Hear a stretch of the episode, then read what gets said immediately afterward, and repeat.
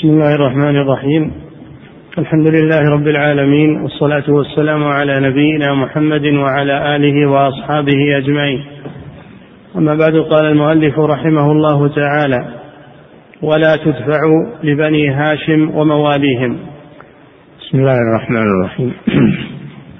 الحمد لله رب العالمين. صلى الله وسلم على نبينا محمد. وعلى آله وأصحابه أجمعين. هذا في بيان من لا تحل لهم الزكاة وإن كانوا فقراء. أولهم آل الرسول صلى الله عليه وسلم أي قرابته. قال صلى الله عليه وسلم إن الصدقة لا تحل لآل محمد. لا تحل لمحمد ولا لآل محمد. وذلك أن الله سبحانه وتعالى أوجب إعطاءهم من الخمس من الغنائم ومن الفيء. اعلموا أن ما غنمتم من شيء فأن لله خمسه وللرسول ولذي القربى واليتامى والمساكين فلهم خمس الخمس من الغنائم.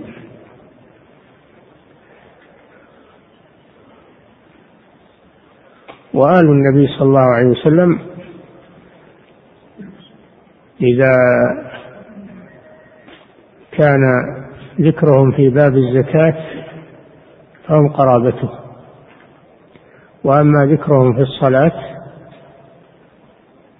الصلاة عليه صلى الله عليه وسلم فهم أتباعه على دينه من قرابته وغيره.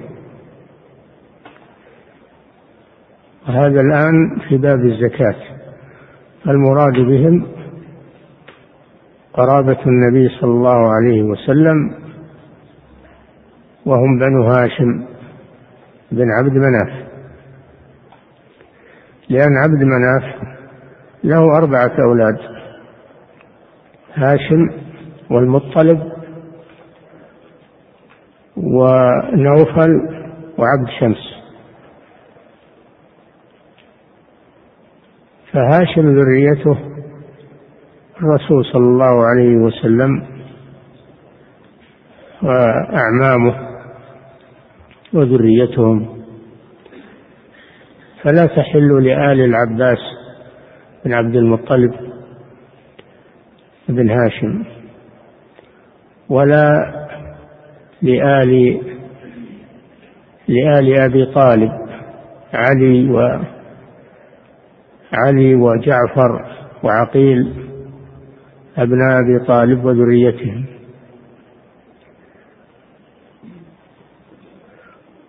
واختلفوا هل تحل لبني المطلب على قولين.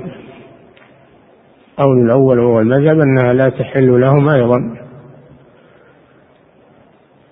لقوله صلى الله عليه وسلم إنهم لم يفارقونا في جاهلية ولا إسلام. وقد دخلوا الحصار مع النبي صلى الله عليه وسلم لما حصره المشركون قاطعوه في شعب في شعب من شعاب مكة. دخل معه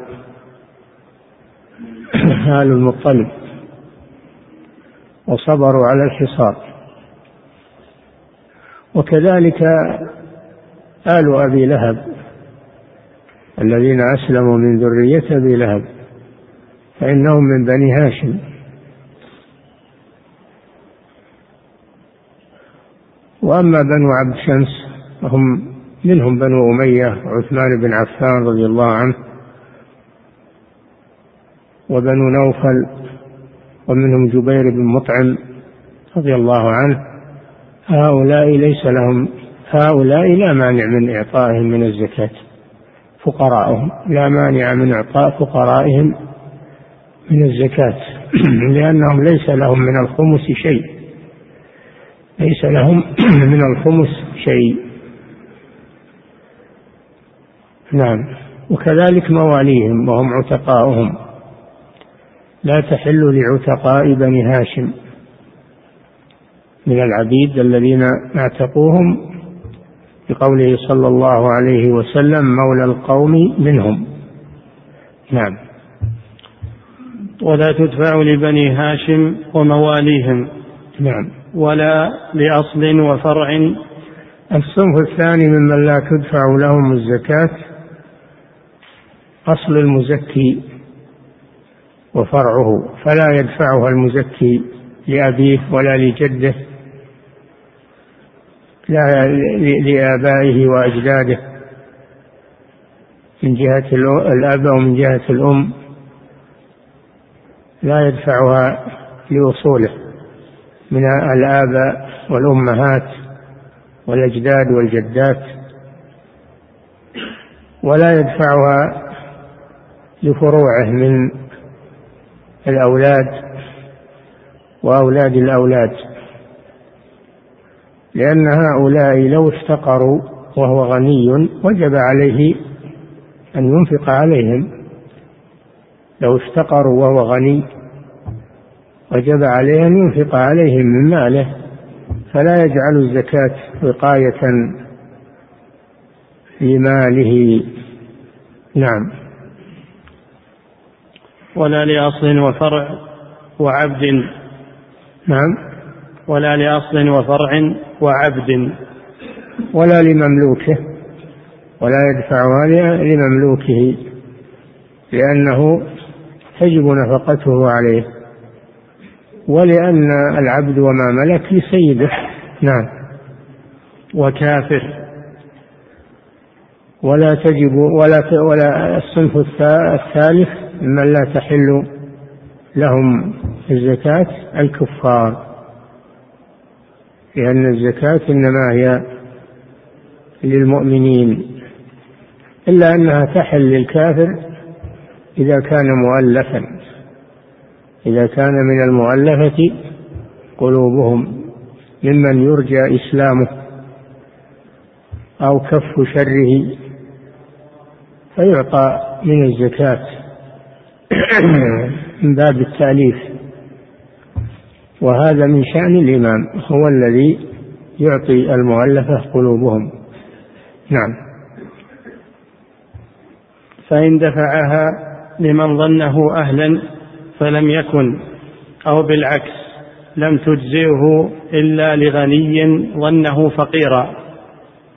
إذا دفعها لمن ظنه مستحقا لها ظنه مستحقا لها فتبين أنه غير مستحق.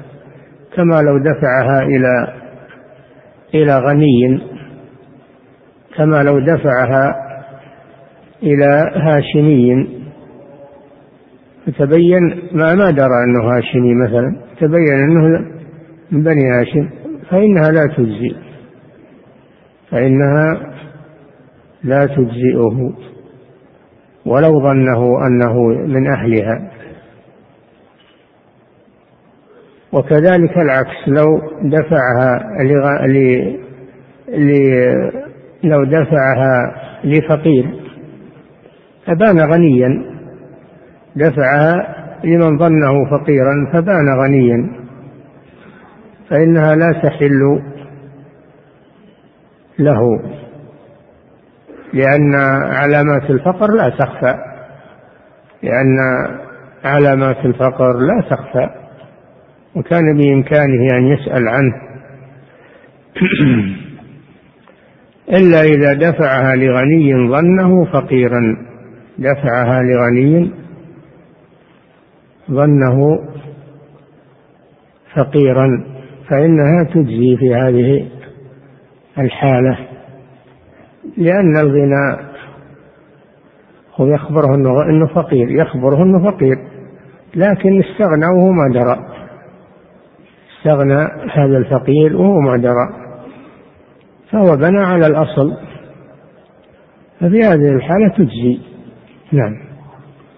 فإن دفعها لمن ظنه أهلا فلم يكن أو بالعكس. يعني كان دفعها لمن سبق دفعها لمن سبق من الذين لا تحل لهم دفعها لفقير كافر ظنه مسلم. لا تجزي في هذه الحالة إذا تبين له. نعم. أو بالعكس لم تجزئه. أو دفعها لمن ظنه غنيا فبان فقيرا.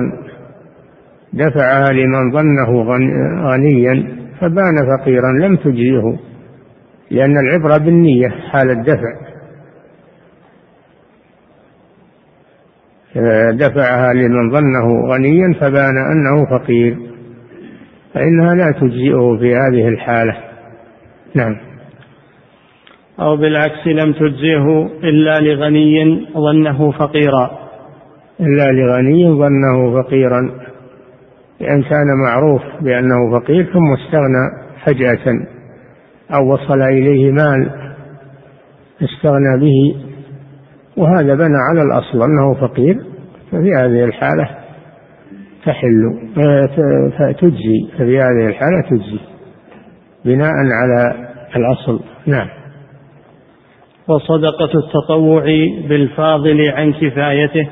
وكفاية من يمونه سنة مؤكدة. لما فرغ من الصدقة الواجبة وهي الزكاة انتقل إلى الصدقة المستحبة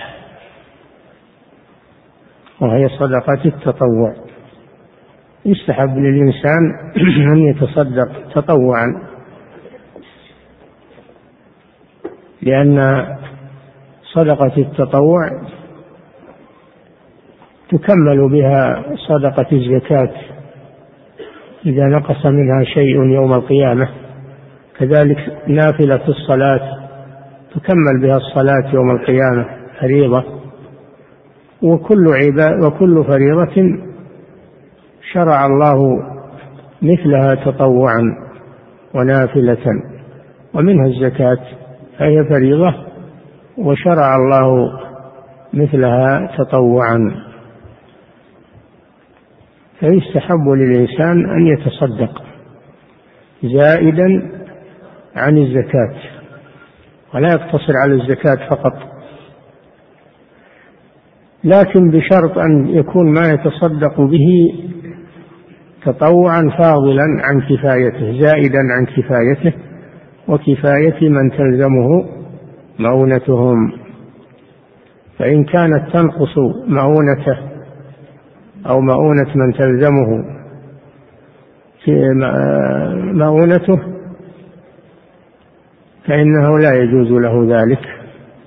لقوله صلى الله عليه وسلم ابدأ بمن تعول. ابدأ بمن تعول. إلا إذا وصل إلى درجة الإيثار وكان من يعني قوي إيمانه وصار من الذين يؤثرون على أنفسهم ولو كان بهم خصاصة إذا قوي إيمانه توكله على الله فلا بأس بذلك في نفسه. ومن تمونه إذا سمح أيضا من تلزمه مؤونته إذا سمح له أن يتصدق فلا بأس بذلك. نعم. وصدقة التطوع بالفاضل عن كفايته وكفاية من يمونه سنة مؤكدة. نعم وهي من أفضل القربات لما فيها من النفع. نعم. وفي رمضان وزمن ومكان فاضل ووقت حاجة أفضل. صدقة التطوع مستحبة دائما لكن هناك أوقات يتأكد فيها الصدقة وتضاعف فيها الصدقة وأمكنة أيضا تضاعف فيها الصدقة فينبغي أن يتحرى الأوقات الفاضلة والأزمنة الفاضلة. وقت المجاعة وقت الحاجة أفضل.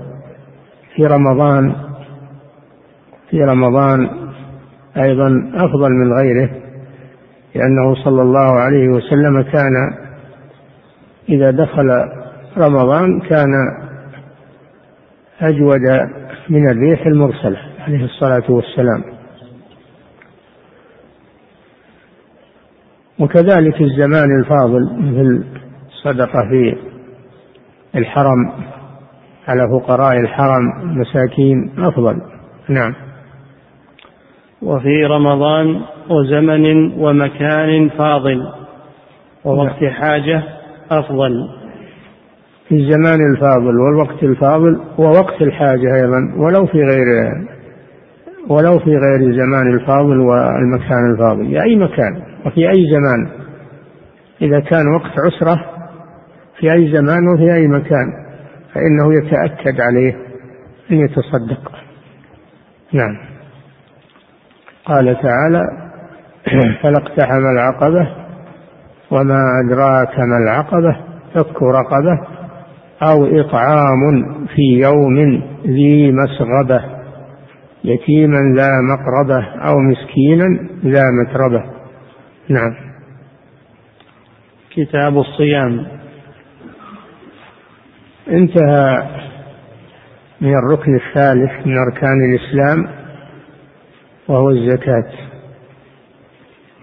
وانتقل إلى الركن الرابع من أركان الإسلام وهو الصيام.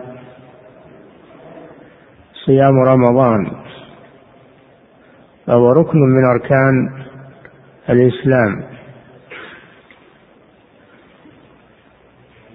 وقد فرضه الله سبحانه وتعالى على المسلمين. في قوله تعالى يا أيها الذين آمنوا كتب عليكم الصيام كما كتب على الذين من قبلكم لعلكم تتقون. إلى قوله تعالى فمن شهد منكم الشهر فليصمه ومن كان مريضا أو على سفر فعدة من أيام أخر. والنبي صلى الله عليه وسلم قال الإسلام أن تشهد أن لا إله إلا الله وأن محمدا رسول الله وتقيم الصلاة وتؤتي الزكاة وتصوم رمضان. تحج البيت إن استطعت إليه سبيلا. فجعل صيام رمضان من أركان الإسلام.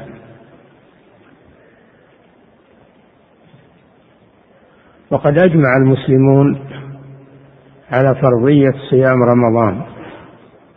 فمن أنكر فرضية صيام رمضان فإنه مرتد عن دين الإسلام. يستتاب. فإن تاب وإلا قتل مرتدا. وأما من ترك الصيام مع إقراره بوجوبه لكن تركه متكاسلا من غير عذر فإنه يجبر على الصيام ويؤدب يعزر تعزيرا بليغا حتى يلتزم الصيام لأنه ركن من أركان الإسلام. قد فرضه الله على المسلمين في السنة الثانية من الهجرة. وصام صلى الله عليه وسلم رمضان تسع سنين ثم توفاه الله. نعم. كتاب الصيام. والصيام لغة الصيام لغة هو الإمساك. الإمساك عن الكلام. إني نذرت للرحمن صوما فلن أكلم اليوم إنسيا أي صوما عن الكلام. وكذلك الإمساك عن المشي. يقال صام إذا أمسك عن المشي.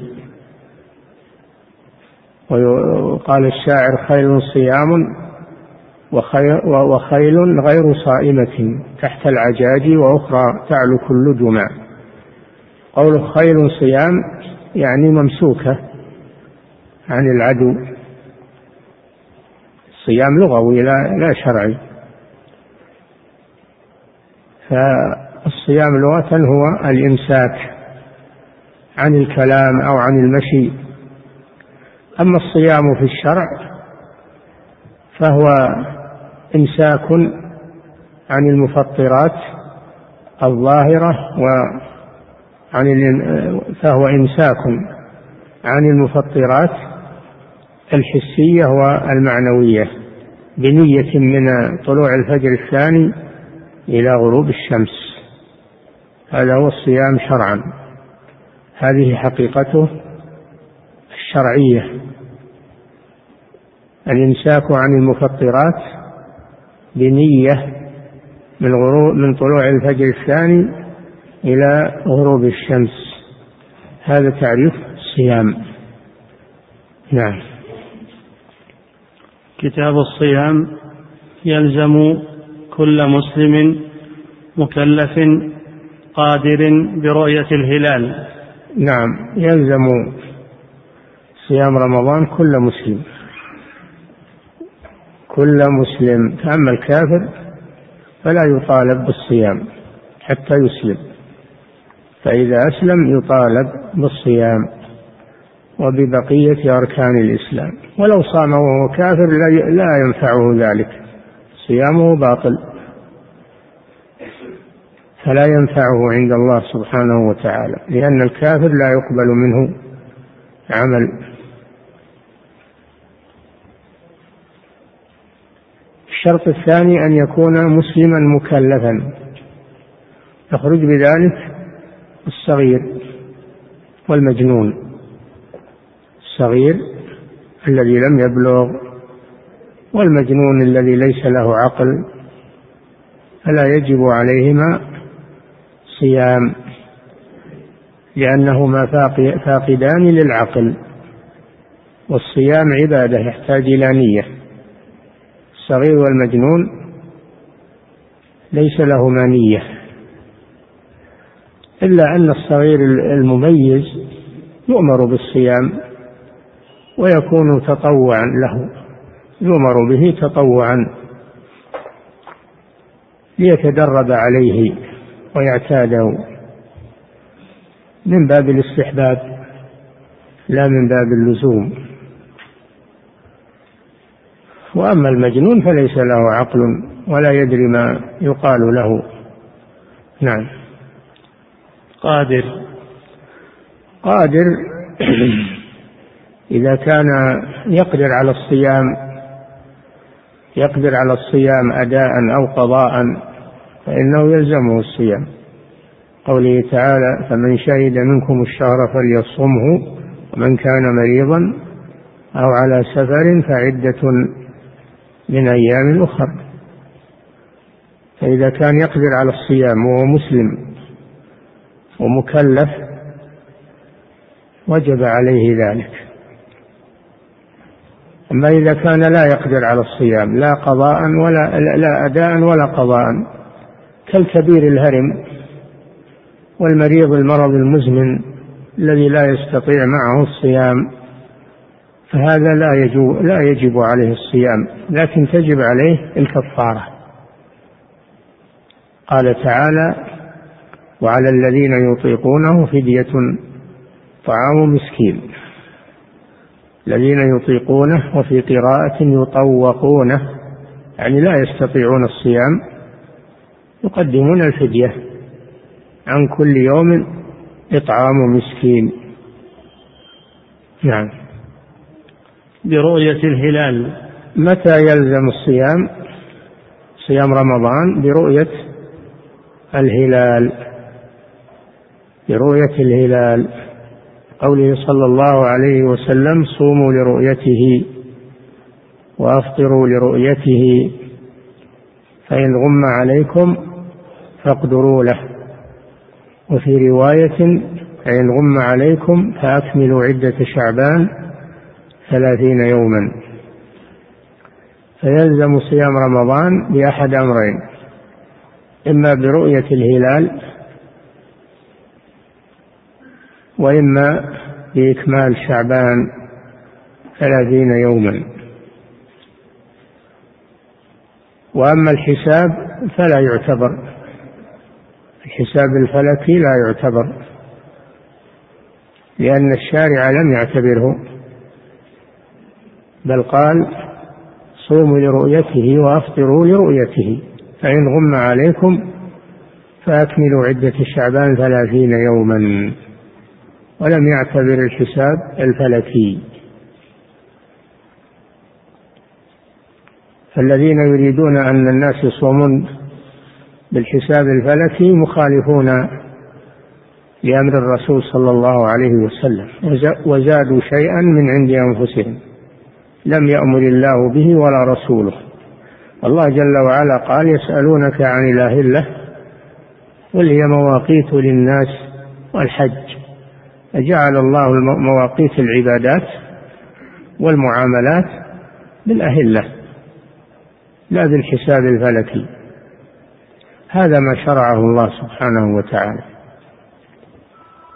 فالذين يريدون الناس يصومون بالحساب الفلكي هؤلاء زادوا شيئا من عندهم. وابتدعوا في الدين ما ليس منه. والحساب الفلكي عمل بشري. يدخله الخطأ. والفلكيون يختلفون في حساباتهم. فمن يؤخذ بقوله؟ أما الهلال فإنه لا يخطئ. يرى بالبصر. ليس مجال خطأ. إكمال الشهر ثلاثين ليس مجال للخطأ. وأيضا الحساب الفلكي ما كل يعرفه. وصيام رمضان عام للحاضرة والبادية والفلكي وغير الفلكي عام. وكونك تجبر الذي لا يعرف الحساب الفلكي أن يعمل بالحساب هذا غير مناسب.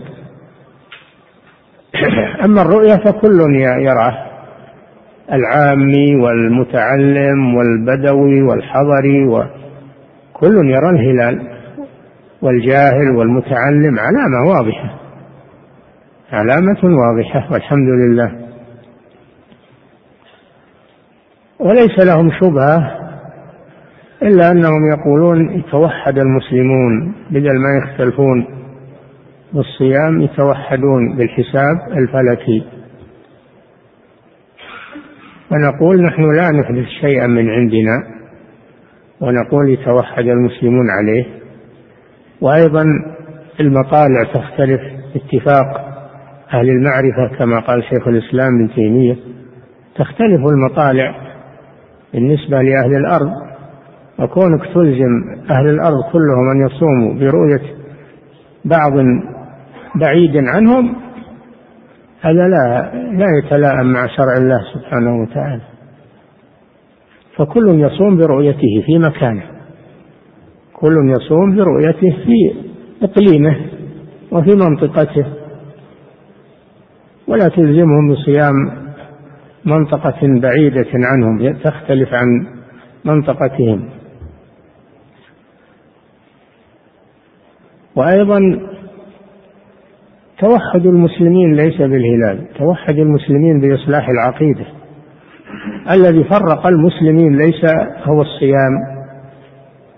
الذي فرق المسلمين هو اختلاف العقيدة والخروج عن العقيدة الصحيحة من كتاب الله وسنة رسوله وما عليه سلف الأمة. هذا هو الذي فرق الناس. كل له عقيدة كل له نحلة. هذا الذي فرق الناس. فإذا كنتم تريدون أن تجمعوا الناس فأصلحوا عقيدتهم. أصلحوا العقيدة حتى يتحد الناس. أما بدون صلاح العقيدة فلا يمكن أن يجتمعوا. إنما يجتمعون على كتاب الله وعلى سنة رسول الله لا على الأهوى والمذاهب والفرق والنحل أبدا. لا يجمعهم إلا ما جمع أولهم. كما قال الإمام مالك رحمه الله لا يصلح آخر هذه الأمة إلا ما أصلح أولها. فلما كانت عقيدة المسلمين واحدة كانوا متحدين ومجتمعين. ولما اختلفت عقائدهم تفرقوا وتقاتلوا وهذا ما حذر الله منه. قال الله جل وعلا ولا تكونوا كالذين تفرقوا واختلفوا من بعد ما جاءهم البينات. قال تعالى واعتصموا بحبل الله جميعا ولا تفرقوا. فلا يمكن إلا الاعتصام بحبل الله وهو القرآن والسنة والشرع. هذا الذي يجمع الناس وليس الذي الذي يجمعهم أنهم يصومون جميعا. هم يصلون جميعا الآن. هم يصلون جميعا لأن التوقيت يختلف. نحن نصلي الظهر وهؤلاء ما بعد جاء الظهر عندهم توهم يصلين الفجر مثلا. نحن في النهار وهم في الليل. التوقيت يختلف. فلماذا لا يجتمعون على الصلاة أيضا؟ تقولوا لهم صلوا جميعا في جميع الأرض. ما هو ممكن هذا؟ فهذه ألعوبة. مسألة توحيد الصيام على على الحساب الفلكي هذه ألعوبة إما من جاهل وإما من مغرض. ولا يمكن هذا أبدا. نعم. لرؤية الهلال ولو من عدل. ولو؟ ولو من عدل. نعم رؤية الهلال بماذا تحصل؟ برؤية واحد. تحصل برؤية واحد عدل واحد عدل. هذا نصاب الهلال واحد. فإذا شهد واحد أنه رأى الهلال وهو عدل إنه تقبل شهادته لأنه ليس له مقصد بالصيام. ليس له مقصد حتى يقال يتهم. ليس له مقصد بالصيام. هذا من ناحية. الناحية الثانية الدليل. الرسول صلى الله عليه وسلم صام برؤية واحد. قال ابن عمر رضي الله عنه تراءى الناس الهلال. فأخبرت رسول الله صلى الله عليه وسلم أني رأيته. فأمر النبي صلى الله عليه وسلم الناس بالصيام. وجاء أعرابي إلى النبي صلى الله عليه وسلم قال يا رسول الله إني رأيت الهلال. قال أتشهد أن لا إله إلا الله وأني رسول الله؟ قال نعم. فأمر بلالا أن يخبر الناس بأن يصوموا أن يعلن الصيام للناس. فتكفي رؤية واحد. نعم. وقوله صلى الله عليه وسلم صوموا لرؤيته. ليس معناه أنه لازم كلنا نراه. معناه لو لو رآه واحد من المسلمين يكفي. وهذه سنة الرسول صلى الله عليه وسلم. نعم. برؤية الهلال ولو من عدل أو بإكمال شعبان. أو برؤية يعني كما ذكرنا بأحد أمرين إما برؤية وإما بإكمال شعبان ثلاثين يوما. علامتان واضحتان ما فيهما لبس. نعم. أو بإكمال شعبان أو وجود مانع من رؤيته ليلة الثلاثين منه كغيم وجبل وغيرهما. هذه مسألة خلافية وهو يوم الشك. هو ليلة الثلاثين من شعبان. ليلة الثلاثين من شعبان. إذا كان الجو صافيا ولم يرى الهلال فإنه لا يصام بالإجماع. لا يصام بالإجماع لأننا لم نرى الهلال وليس هناك مانع من رؤيته فدل على أنه غير موجود. أما إذا لم يرى لمانع بأن حال دونه غيم أو قتر غبار أو شيء حال دون رؤيته فهذا محل شك هل هل الهلال أو لم يهل لأنه محجوب عنا. هل يصوم الناس؟ هل الناس يصومون؟ هذا فيه خلاف. المعتمد في المذهب أنه لا يصام لأن النبي صلى الله عليه وسلم نهى عن صوم يوم الشك. وقال لا تقدموا رمضان بيوم أو يومين فنهى عن ذلك. وقال عمار بن ياسر رضي الله عنه الذي يصوم اليوم الذي يشك فيه قد عصى أبا القاسم صلى الله عليه وسلم. وذهب جماعة ورواية في المذهب أنه يصام من باب الاحتياط أنه يصام من باب الاحتياط. وفسروا قوله صلى الله عليه وسلم فإن غم عليكم فاقدروا له. يعني ضيقوه. اجعلوه تسعة وعشرين. فسروه بهذا التفسير. بينما الجمهور فسروه بالحديث بقول الرسول صلى الله عليه وسلم فأكملوا عدة شعبان ثلاثين يوما. فما دام فيه تفسير من الرسول صلى الله عليه وسلم لكلمة اقدروا له فلا حاجة إلى تفسير غيره. فالراجح بل الحق والصواب أن يوم الشك لا يجوز صومه. نعم. أو بإكمال شعبان أو وجود مانع من رؤيته ليلة الثلاثين منه. أو بوجود مانع هذا محل الخلاف. تنبهوا. وهو يوم الشك. نعم. أو وجود مانع من رؤيته ليلة الثلاثين منه كغيم وجبل وغيرهما. وجبل. ما أدري عن هذا. الجبل الجبل ما يمنع الناس كلهم لكن الغيم يمنع. والقطر يمنع لكن الجبل ما يمنع كل الناس. نعم. وإن رؤي نهارا فهو للمقبلة. إذا رؤي الهلال في النهار فهل يكون لليلة الماضية؟ هل يكون لليلة الماضية؟ لا. ما يمكن أنه يصبح الهلال يرى في النهار.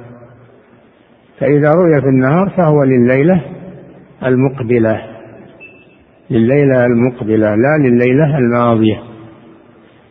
من الناس من يراه عنده حدة في البصر فيراه لأنه يسير قريب من الشمس. في آخر الشهر الهلال يسير قريبا من الشمس.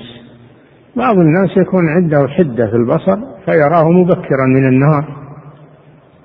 فهذا تابع لليلة المقبلة لأنه سيهل سيهل عند غروب الشمس. نعم. وإن صار أهلا لوجوبه في أثنائه.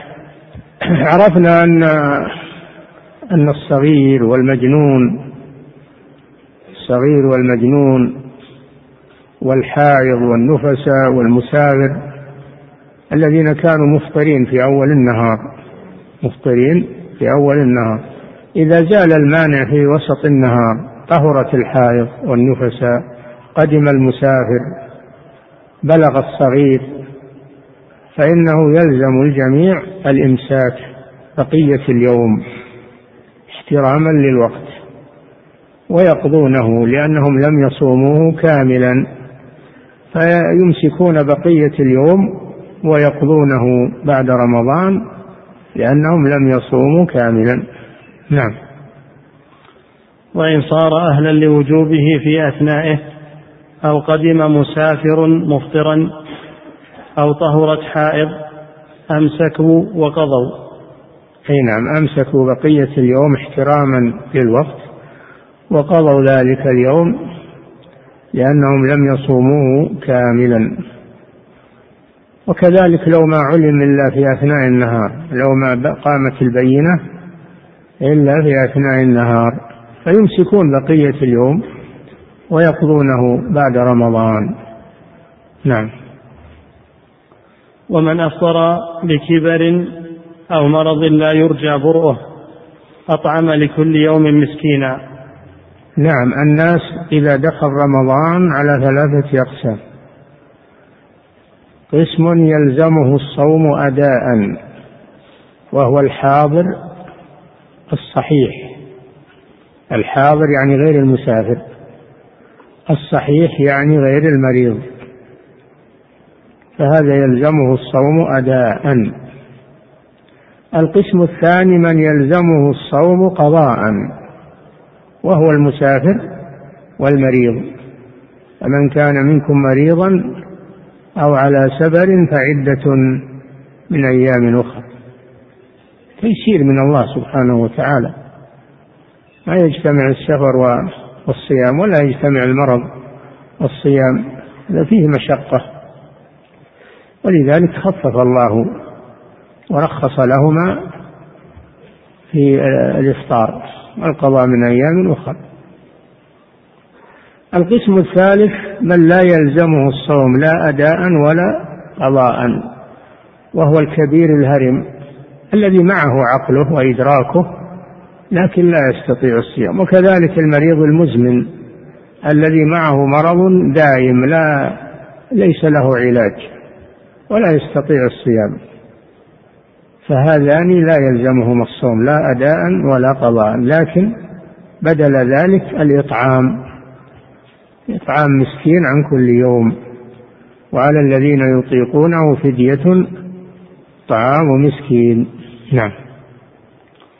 ومن أفطر لكبر أو مرض لا يرجى برؤه أطعم, لك أطعم لكل يوم مسكينا.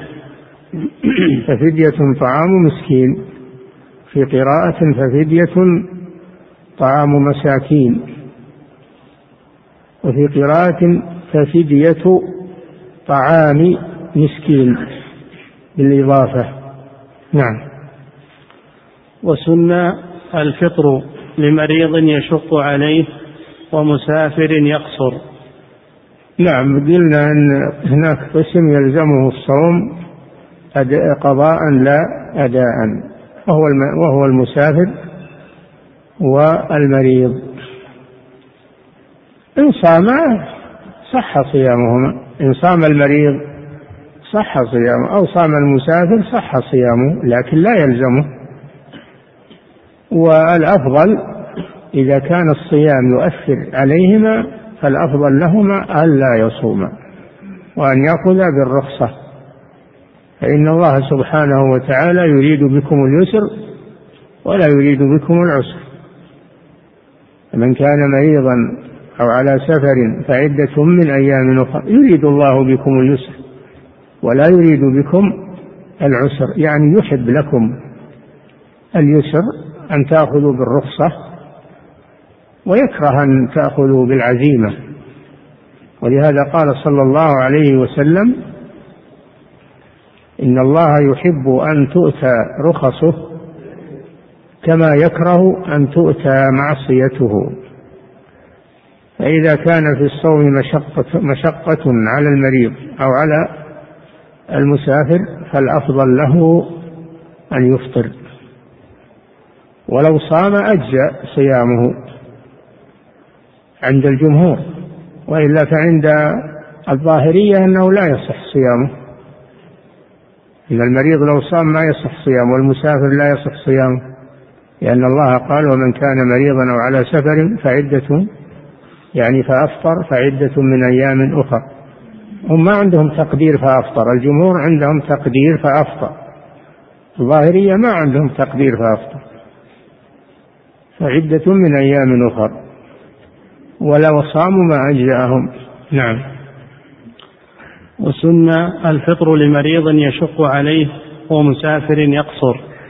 مسافر يقصر من أبيح له القصر أبيح له الإفطار. أما الذي لا يباح له القصر لا يباح له الإفطار. وهو من سافر مسافة ثمانين كيلو فأكثر مرحلتان للراحلة. هذا يقصر الصلاة. وكذلك له أن يفطر في رمضان. أما من كان سفره دون مسافة القصر دون ثمانين كيلو فهذا لا يقصر الصلاة ولا يفطر لأنه في حكم الحاضر في حكم الحاضر وليس مسافرا. وكذلك ذكروا أن من كان عاصيا في سفره يبي يروح لدور البغاء أو لشرب الخمور في البلاد الكافرة أو البلاد غير الملتزمة يبي يروح للشهوات المحرمة هذا سفر معصية أو سافر لزيارة القبور هذا وسيلة إلى الشرك سفر محرم لأنه وسيلة إلى الشرك فإذا كان السفر محرما فإنه لا يجوز له الإفطار في رمضان ولا القصر للصلوات لأن المعصية لا تستباح لها الرخصة. نعم. وإن أفطرت حامل أو مرضع خوفا على أنفسهما. كذلك للحامل والمرضع أن تفطرا إذا كان الصوم شق عليهما. فإن أفطرت خوفا على نفسها فليس عليها إلا القضاء لأنها في حكم المريض. أما إن كانت أفطرت خوفا على ولدها على جنينها أن الصوم يضره في بطنها ولكن هي قوية فهذه يلزمها شيئان القضاء وإطعام مسكين عن كل يوم كما ورد عن بعض الصحابة. نعم. وإن أفطرت حامل أو مرضع خوفا على أنفسهما قضتا فقط. وليس عليهما إطعام. نعم. أو على ولديهما أو أفطرتا خوفا على ولديهما فقط فعليهما القضاء والإطعام. نعم. أو على أو على ولديهما مع الإطعام. نعم. ممن مع الإطعام ممن يمون الولد. والإطعام على من يجب إذا أفطرت أمه خوفا عليه؟ من يجب عليه الإطعام؟ على من تلزمه نفقة الولد؟ لا عليها هي وإنما على من تلزمه نفقة الولد وهو أبوه مثلا أو قريبه هو الذي يطعم. نعم. لأن هذا الإفطار لمصلحة الجنين. نعم. ومن أغمي عليه أو جن جميع النهار لم يصح صومه ويقضي المغمى عليه. نعم لو إنسان مغمى عليه مغمى عليه جميع النهار صاموا صام الفجر صام وطاح مغمى عليه إلى الغروب. هذا ما ما يجزي صيامه لعدم وجود النية لعدم وجود النية مع الإغماء. فيلزمه القضاء. أما لو أفاق جزءا من النهار لو أفاق جزءا من النهار وواصل الصيام فإنه يصح. فإنه يصح صيامه. هذا المغمى عليه. أو جن أصابه جنون وهو مس الجن للإنس. الجنون هو مس الجن للإنس. لا يقومون إلا كما يقوم الذي يتخبطه الشيطان من المس. يمسه الجن ويلاطئ ويداخله والعياذ بالله ويجري منه مجرى الدم فيتخبل ويضيع فكره. إن كان كل النهار فلا بد من قضاء الصيام. أما إن كان أفاق جزءا منه وواصل الصيام فصيامه صحيح. نعم. ومن ومن أغمي عليه أو نعم. جن جميع النهار. نعم. لم يصح صومه ويقضي المغمى عليه. أي نعم. ويقضي المغمى عليه والمجنون الذي جنونه جنونه عارض ويزول. أما المجنون الذي جنونه مطبق هذا ليس مكلفا. مطلق يعني دائم ليس عليه تكليف. نعم. ولا يصح صوم فرض إلا بنية معينة بجزء من الليل. صوم الفرض سواء كان رمضان أو قضاء رمضان أو كفارة أو نذر كل صوم واجب. كل صوم واجب فلا بد أن ينويه من الليل. أن ينويه من الليل قبل طلوع الفجر. أما الصوم المستحب صوم التطوع فلو أصبح وهو لم ينوي ولكنه ما أكل ولا شرب أصبح وهو ما أكل ولا شرب ولكنه لم ينوي الصيام ثم نواه في أثناء النهار فلا بأس. يصح صومه بشرط لا يكون تناول شيئا بعد الفجر لأن النبي صلى الله عليه وسلم دخل بيته فطلب شيئا يأكله فلم يجدوا شيئا يقدمونه له عليه الصلاة والسلام. فقال إني إذا صائم. إني إذا صائم. دل على أن صوم النافلة يصح بنية من النهار. في هذا الحديث. نعم. ولا يصح ولأن ولأن النافلة أوسع من الفريضة. ولأجل أن يوسع الله على الناس في الأعمال الصالحة فأتاح لهم الفرصة في أن يصوموا نفلا ولو بنية من النهار. نعم. ولا يصح صوم فرض إلا بنية معينة. فرض شوف فرض. يؤخذ منها أن النفل ما يتعين أن تكون النية من الليل. أما الفرض فلا بد أن تكون من الليل لقوله صلى الله عليه وسلم لا صيام لمن لم يجمع النية من الليل. نعم. إلا بنية معينة بجزء من الليل. بجزء من الليل يعني ما دام أنه نوى قبل طلوع الفجر صح صومه ولو بآخر الليل. ولو قبيل طلوع الفجر بلحظة يصح صومه. لأنه لأن الصوم عبادة والعبادة لا تصح إلا بنية. ومقتضاه أن النافلة أيضا لا تصح إلا بنية من من الليل. لكن جاء الحديث جاء الحديث فخصص النافلة. نعم.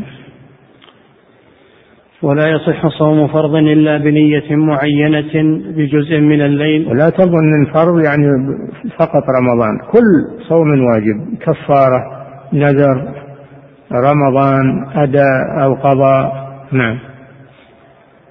ويصح نفل ممن لم يفعل مفسدا بنية بنية ممن لم يفعل مفسدا بنية نهار مطلقا. أي نعم بنية نهار مطلقة يعني سواء قبل الزوال أو بعد الزوال لأن فيه من يرى أنه لا يصح إلا أن يكون قبل الزوال فإن كان بعد الزوال لا. الحديث ما خصص يصح ولو بعد الزوال ما دام أنه لم ينل مفسدا للصوم بعد الفجر من أكل أو شرب أو جماع. نعم. فصل يكفي.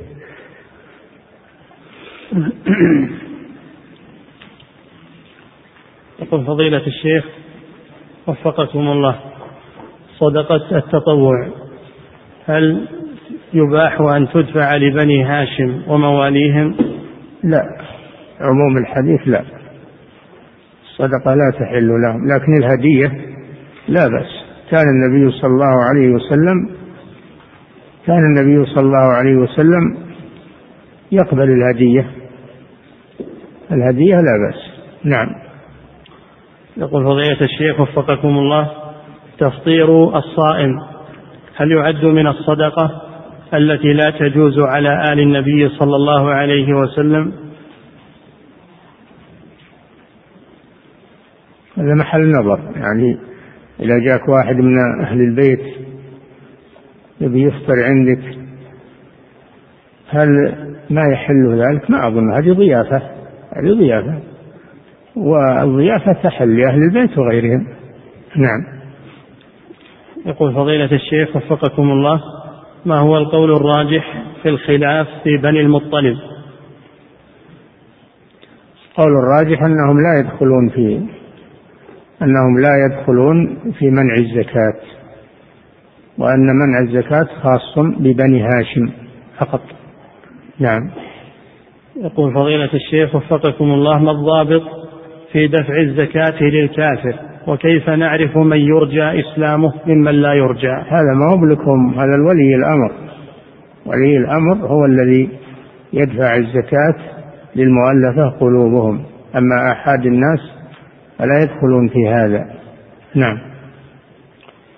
يقول فضيلة الشيخ وفقكم الله إذا كان صاحب الشركة مقيما في بلاد الكفار إذا إذا كان صاحب الشركة مقيما في بلاد الكفار فإن الدولة تفرض عليه كل سنة إخراج الضرائب.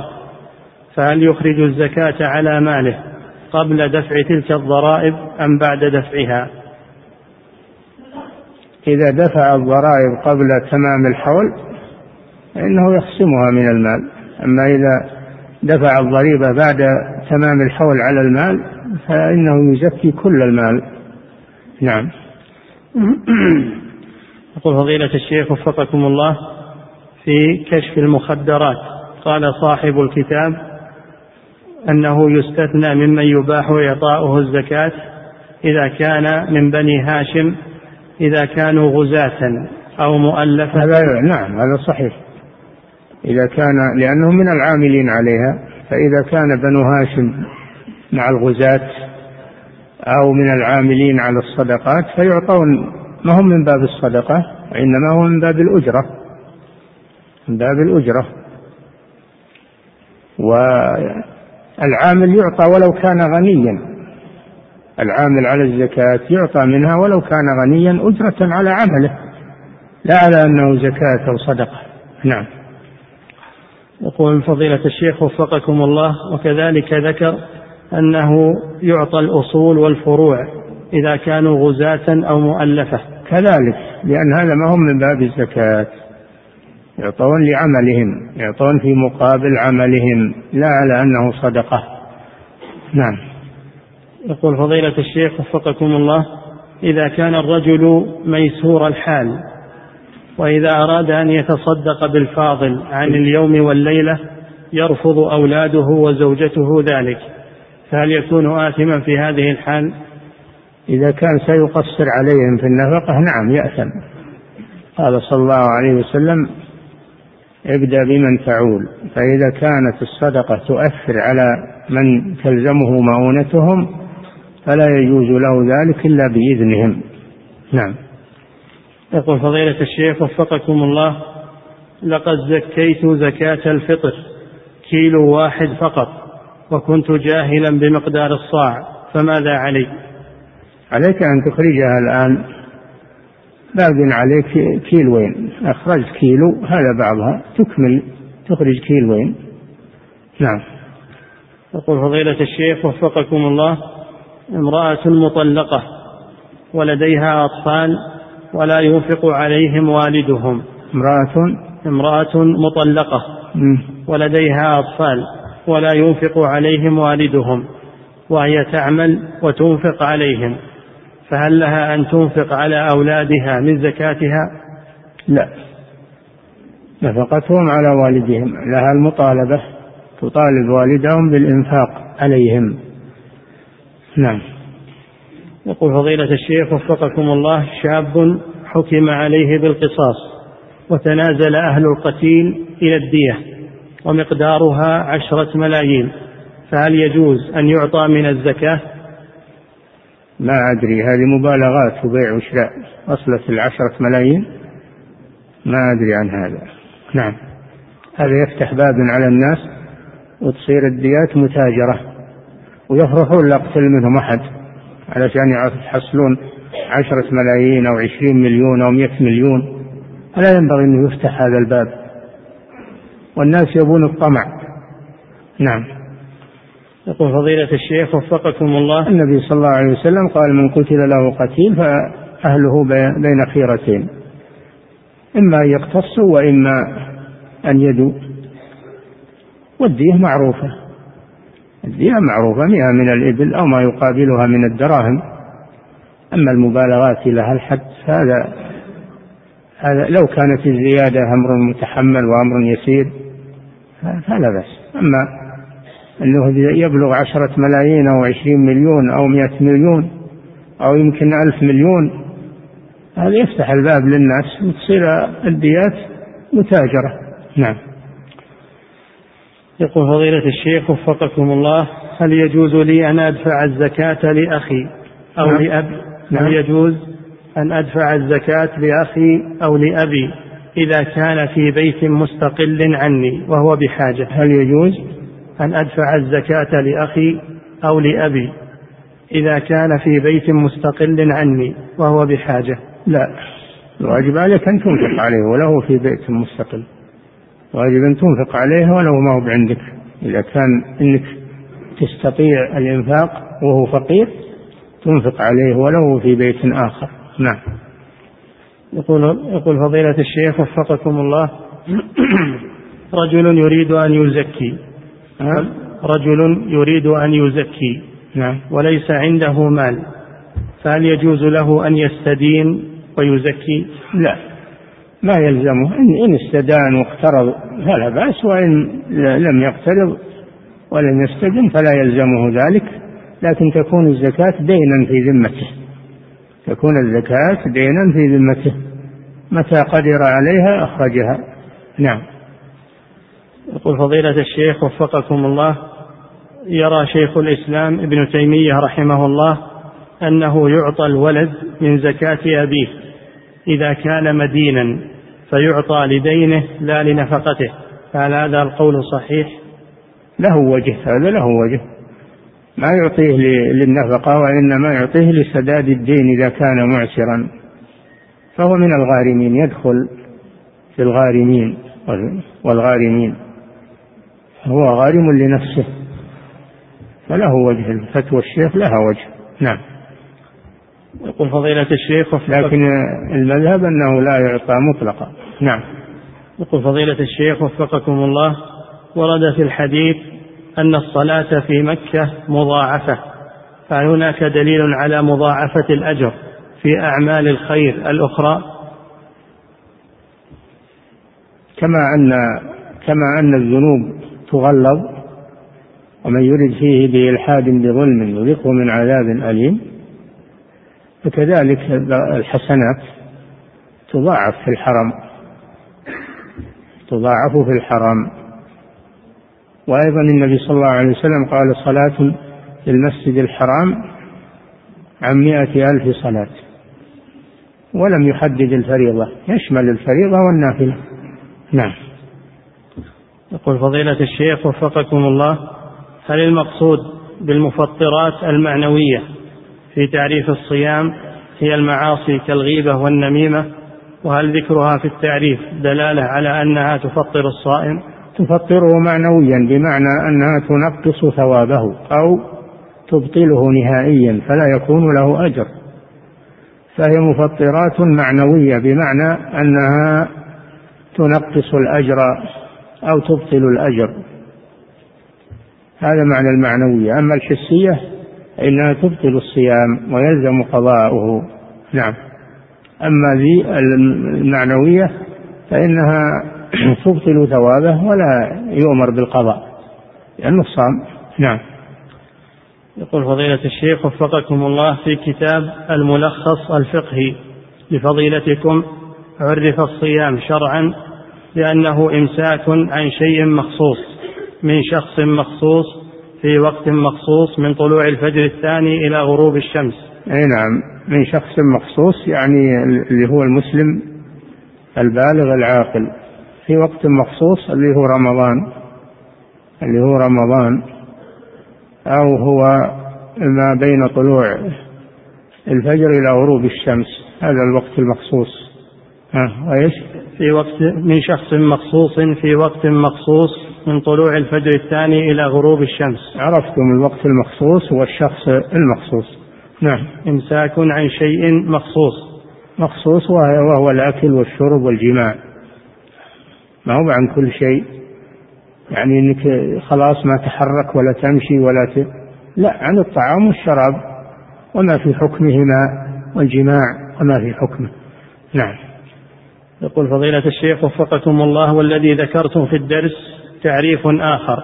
هو هو بالمعنى يا أخي بالمعنى ما يختلف. نعم. لازم يكون اللفظ واحد أو لازم يكون اللفظ واحد. نعم. يقول فضيلة الشيخ وفقكم الله في كتاب كشف المخدرات. قال وإن علم مسافر أنه يقدم غدا لزمه الصوم نصا. فهل هذا القول صحيح؟ هذا يأتي نعم هذا يأتي. إذا علم أنه يقدم غدا يلزمه الصوم لأنه ما يأتي عليه اليوم كامل وهو مسافر. ما يأتي عليه اليوم كامل وهو مسافر فيلزمه الصوم. نعم. يقول فضيلة الشيخ وفقكم الله من نذر أن وقوله نصا يعني عن الإمام أحمد. إذا قال نصا فمعناه أنه عن الإمام أحمد رحمه الله. نعم. يقول فضيلة الشيخ وفقكم الله من نذر أن يصوم كل اثنين وخميس ثم عجز عن ذلك فهل الكفارة لمرة واحدة أم يكفر في كل اثنين وخميس؟ نذر أن يصوم الاثنين والخميس إلى إيه؟ أن يصوم كل اثنين وخميس. ثم يعني عجز عن ذلك. يعني طول حياته. إذا كان طول قال طول عمري أصوم الاثنين والخميس فيلزمه كفارة عن كل اثنين وخميس لم يصومهما. أما إذا لم ينص على طول عمره فإذا عجز يسقط عنه ينتهي ينتهي النذر بعجزه عنه. قوله صلى الله عليه وسلم لا نذر في معصية الله ولا فيما لا يملكه ابن آدم. نعم.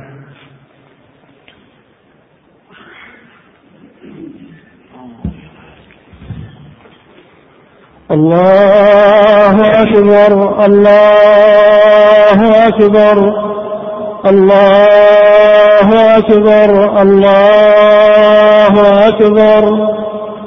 أشهد أن لا إله إلا الله. أشهد أن لا إله إلا الله. أشهد أن محمدا رسول الله. أشهد أن محمدا رسول الله. حي على الصلاة. حي على الصلاة. حي على الفلاح حي على الفلاح. الله أكبر الله أكبر. لا إله إلا الله. اللهم صل على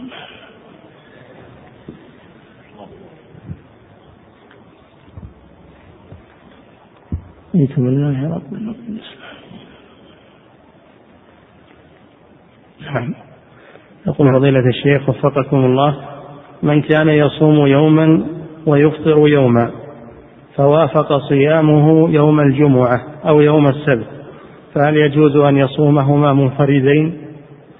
نعم إذا كان هذا عادته يصوم صيام داود عليه السلام فإنه يستمر عليها ولو صادف الجمعة أو السبت. السبت لم يصح دليل في منع إفراده بالصوم إنما الجمعة صح لكن هذا إذا أفردها هذا ما هو مفردها هذا مستمر. نعم. يقول فضيلة الشيخ وفقكم الله إذا سافر في نهار رمضان ويعلم أنه سيصل قبل غروب الشمس فما الأفضل في حقه؟ الأحوط في حقه أن يصوم. الأحوط في حقه أن يصوم. إذا كان السفر على على آلة مريحة كالطائرة. كالطائرة فالأفضل أنه يصوم. نعم. يقول فضيلة الشيخ وفقكم الله إذا صام الصغير ثم بلغ في منتصف اليوم. إذا؟ إذا صام الصغير ثم بلغ في منتصف اليوم. فهل يقضي أم يجزئ صيامه؟ إذا بلغ؟ نعم. سبق لكم أنه إذا زال العذر في أثناء النهار فإنه يمسك بقية اليوم ويقضي ومنهم الصغير إذا بلغ. نعم. يقول فضيلة الشيخ وفقكم الله من يقول أو هل يقال إن التوقيت الفلكي لا يؤخذ في إثبات الهلال؟ فكذلك يقال في أوقات الصلوات الخمس لا الصلوات الخمس ترى تشاهد الشمس. إذا زالت تشاهد. إذا غربت تشاهد. إذا غاب الشفق يشاهد يجب صلاة العشاء. إذا طلع الفجر يشاهد. أمور مشاهدة هذه. أمور مشاهدة. نعم ما ما تحتاج إلى حساب. إلا في الأمكنة التي ليس فيها مشاهدة. أمكنة محجوبة وليس فيها مشاهدة. فالتقويم علامة علامة ما هو بيعتمد لكن هو علامة على دخول الوقت فقط. نعم. يقول فضيلة الشيخ وفقكم الله من لا تغيب عندهم الشمس هل يعملون بالحساب؟ وكيف يصلون بأقرب هل يصلون بأقرب المدن إليهم؟ هؤلاء عرضت مسألتهم على المجامع الفقهية وعلى هيئة كبار العلماء وصدر في حقهم أنهم إن كان يمر عليهم خلال 24 ساعة يمر عليهم ليل ونهار. فإنهم يصومون النهار ويفطرون بالليل. خلال 24 ساعة يمر عليهم ليل ونهار ولو قصير. فإنهم يصومون النهار ويفطرون بالليل. أما إذا كان ما يمر عليهم ليل ونهار خلال 24 ساعة فإنهم يعتمدون على أقرب بلد إليهم فيه ليل ونهار ويقلدونهم. يقلدونهم ويوقتون الصوم مثل توقيت البلد القريب منهم الذي يمر عليها ليل ونهار خلال أربع وعشرين ساعة. نعم. فضيلة الشيخ وفقكم الله ما معنى حديث النبي صلى الله عليه وسلم؟ نحن أمة لا نقرأ ولا نكتب الشهر هكذا وهكذا يعني تسعة وعشرين أو ثلاثين. وهل يفهم من هذا الأخذ بالحساب لا يفهم منه أن الشهر تارة يكون تسعة وعشرين يهل الهلال التسعة وعشرين وتارة يهل الثلاثين نعم يقول فضيلة الشيخ وفقكم الله إذا صام الشخص صيام تطوع وفي أثناء النهار أكل أو شرب ناسيا فهل صيامه صحيح؟ حتى ولو كان فرضا لو ما هو تطوع لو برمضان أكل وشرب ناسي فصيامه صحيح. قوله صلى الله عليه وسلم من نسي فأكل أو شرب فليتم صومه فإنما أطعمه الله وسقاه نعم. يقول فضيلة الشيخ وفقكم الله صيام الست من شوال وصيام يوم عرفة هل يجب له نية من الليل؟ لا. لا ما يجب. كل صيام النفل لا يجب له نية من الليل. لكن بشرط أن لا يأكل بعد طلوع الفجر أو يشرب أو يتناول مفطرا. نعم. يقول فضيلة الشيخ وفقكم الله العاجز عن الصوم وليس لديه فدية طعام مسكين فماذا عليه؟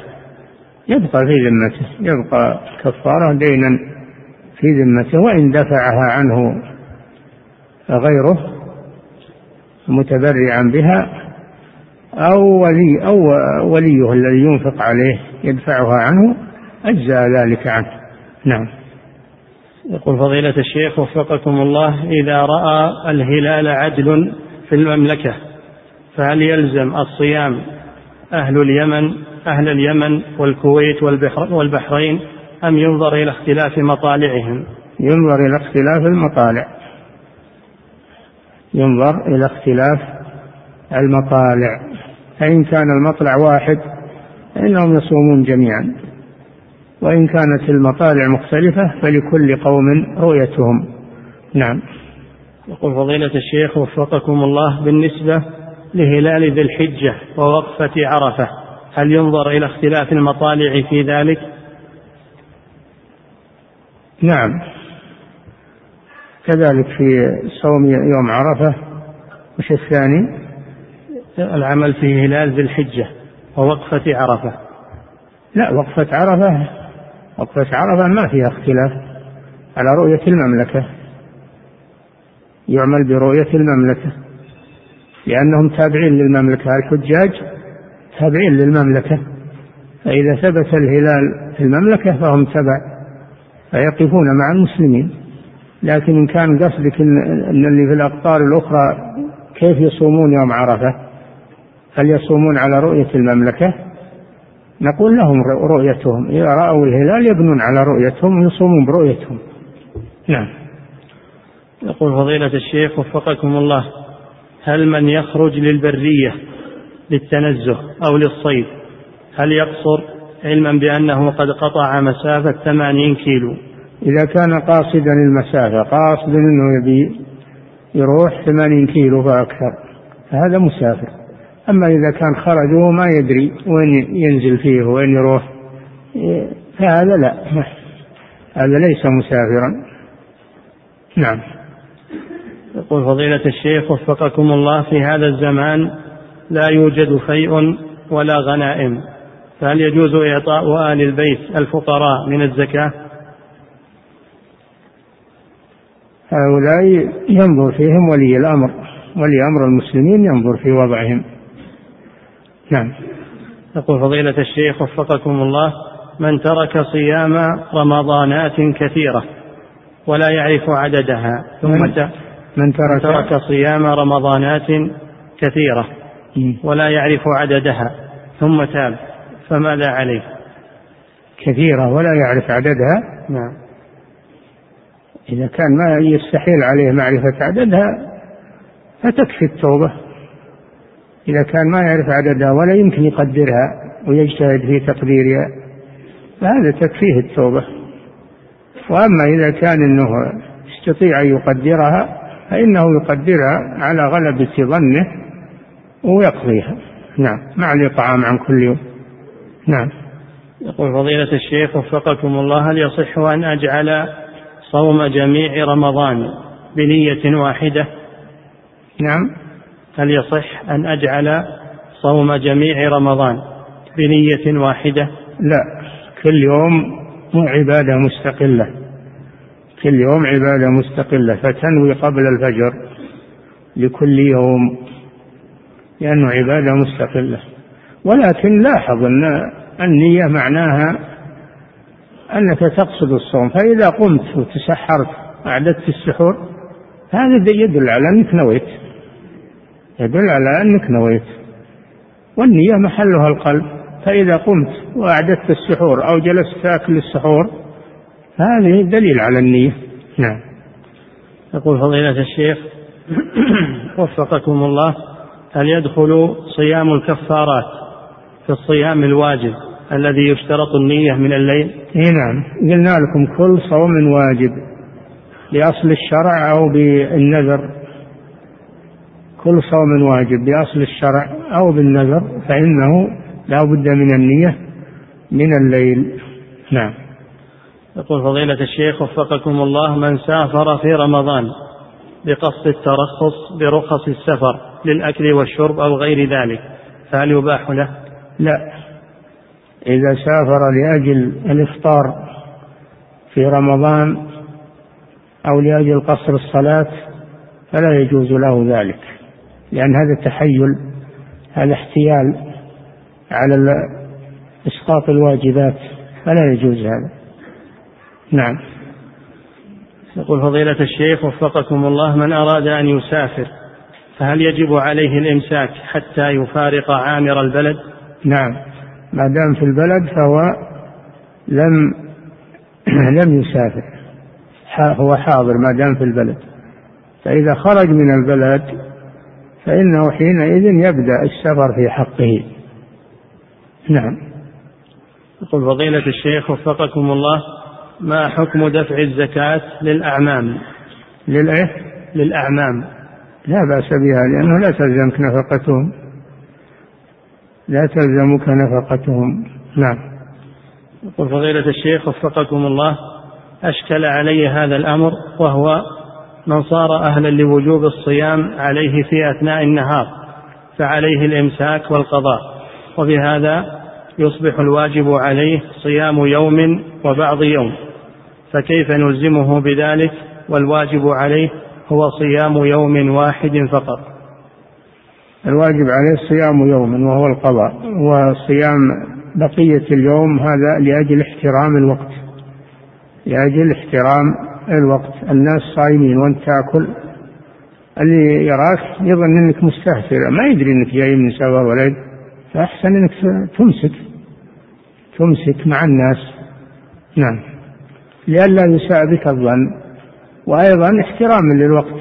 نعم. يقول فضيلة الشيخ وفقكم الله من أغمي عليه مدة طويلة فهل يقضي؟ نعم. يقضي إذا كان المدة قريبة ثلاثة أيام فإنه يقضي يقضي الصلاة ويقضي الصيام. أما إذا كانت المدة طويلة مثل اللي يصاب بحادث أو يصاب بشيء أفقده آه، أفقده إحساسه مدة طويلة فهذا يسقط عنه الواجب. ويبدأ من جديد. إذا عافاه الله يبدأ من جديد. نعم. يقول فضيلة الشيخ وفقكم الله هل يقاس على المغمى عليه والذي جن أو الذي جن جميع النهار؟ من ينام كل النهار؟ لا النوم يبقى معه الإحساس ما هو مثل المجنون مثل يبقى معه الإحساس والنية موجودة ما هو مثل الإغماء؟ نعم الإغماء ما معه إحساس أبد نعم. يقول فضيلة الشيخ وفقكم الله هل هناك فرق بين دفع الزكاة لغني ظن أنه فقير وبين دفعها لغني فبان أنه فقير؟ إي نعم. فبان أنه فقير. لأن الزكاة لا تحل إلا لفقير فإذا تبين أنه فقير لا تحل إلا لفقير. ولكنه يوم يدفعها إليه ما نوى ما نواها لفقير نواها لغني. فنيته غير صحيحة. نعم.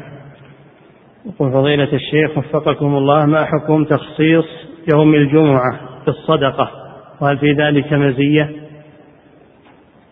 ما أعرف تخصيص يوم الجمعة بالصدقة ما أعرف. ما أدري. نعم. يقول فضيلة الشيخ وفقكم الله إذا لم يرى الهلال رجل بل رأته امرأة فهل يكتفى برؤية امرأة واحدة أم نعم. لا بد من نعم نعم يؤخذ يؤخذ برؤية المرأة الواحدة إذا كانت عدلا يؤخذ برؤيتها وقد نص على ذلك الفقهاء. نعم. انتهى. الله تعالى أعلم وصلى الله وسلم على نبينا محمد وعلى آله وصحبه.